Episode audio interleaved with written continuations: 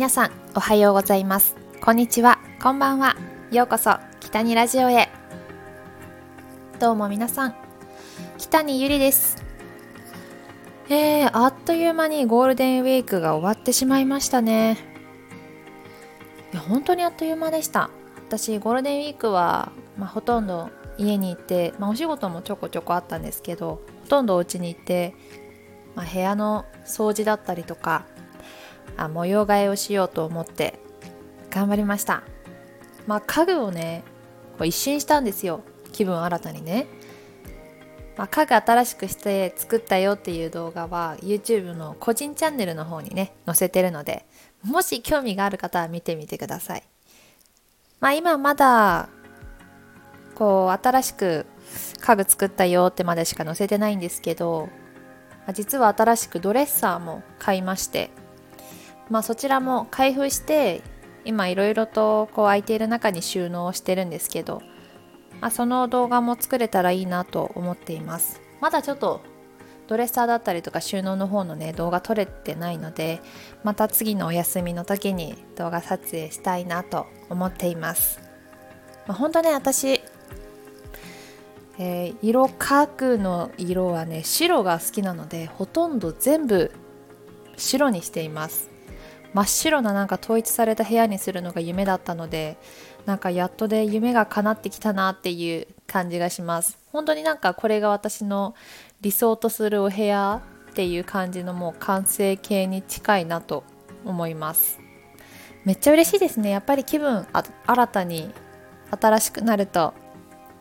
まあ、最初はめちゃめちゃ丁寧に使うんだろうなと思います、まあ、白いのでだんだん汚れだったりとかが目立ってくるだろうなって思うんですけどまあそれは仕方がないですね、まあ、私の憧れの部屋。全貌はまたこうしっかり作り上げてからお店できたらいいなと思います。まあそして昨日は母の日でしたね。お母さん産んでくれてありがとうということであのー、私ケーキを送ったんですけどなんとまだ届いてないということで母の日に、あのー、お母さんありがとうっていうケーキを送ったんですけどなんとまだ届いてないそうです。まあいろいろありますよね。まあ遅れちゃったりとか仕方ないです。一応9日に着くようにあの指定はしてたんですけど、ちょっと間に合わなかったみたいですね。まあ仕方ないです。あ届いたよっていうメール待ってますよ。多分明日には着くかな。なんか結構時間かかってるね。まあ仕方ないです。さて話は変わりまして私先日ね初めてこうアプリのあの競輪予想番組に出演させていただいたんですね。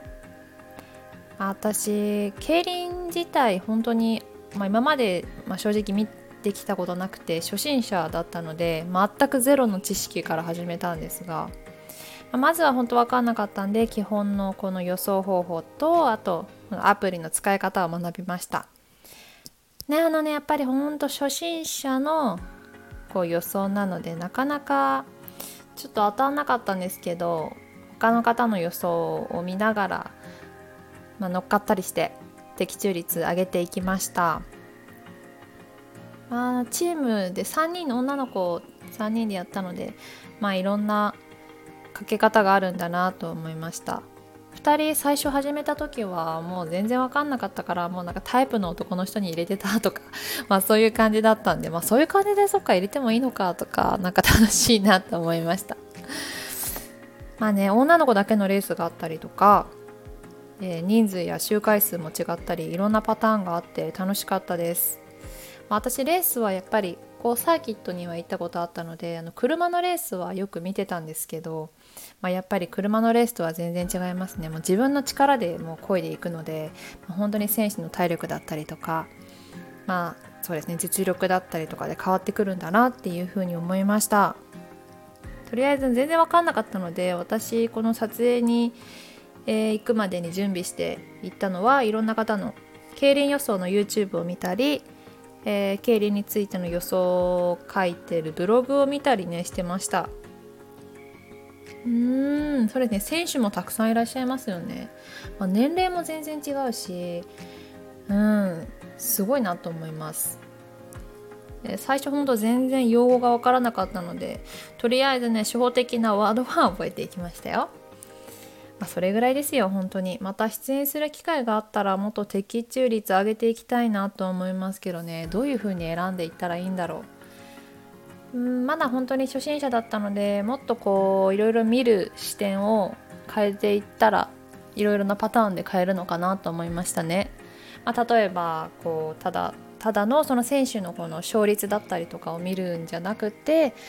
えー、その選手は1回目2回目はこうだったなとかあ今日誕生日だからやる気あるんじゃないかなとか、えー、あとその選手あここの競輪場の出身地だから強いんじゃないかなとか、まあ、そういう感じで、まあ、予想していったら楽しいのかなと思いました。まあね、応援してる選手にベットしたりまあねさっきも言ったけどタイプの選手見つけて、えー、入れてみても楽しいのかもしれないですね。ねえ本当に初めてだったのでめちゃめちゃ楽しかったです、あ、競輪場はねちょっと行ったことある気がする。多分ね遊びには行ったことある多分。でも実際に見て自分でかけたりとかしたことなかったんで、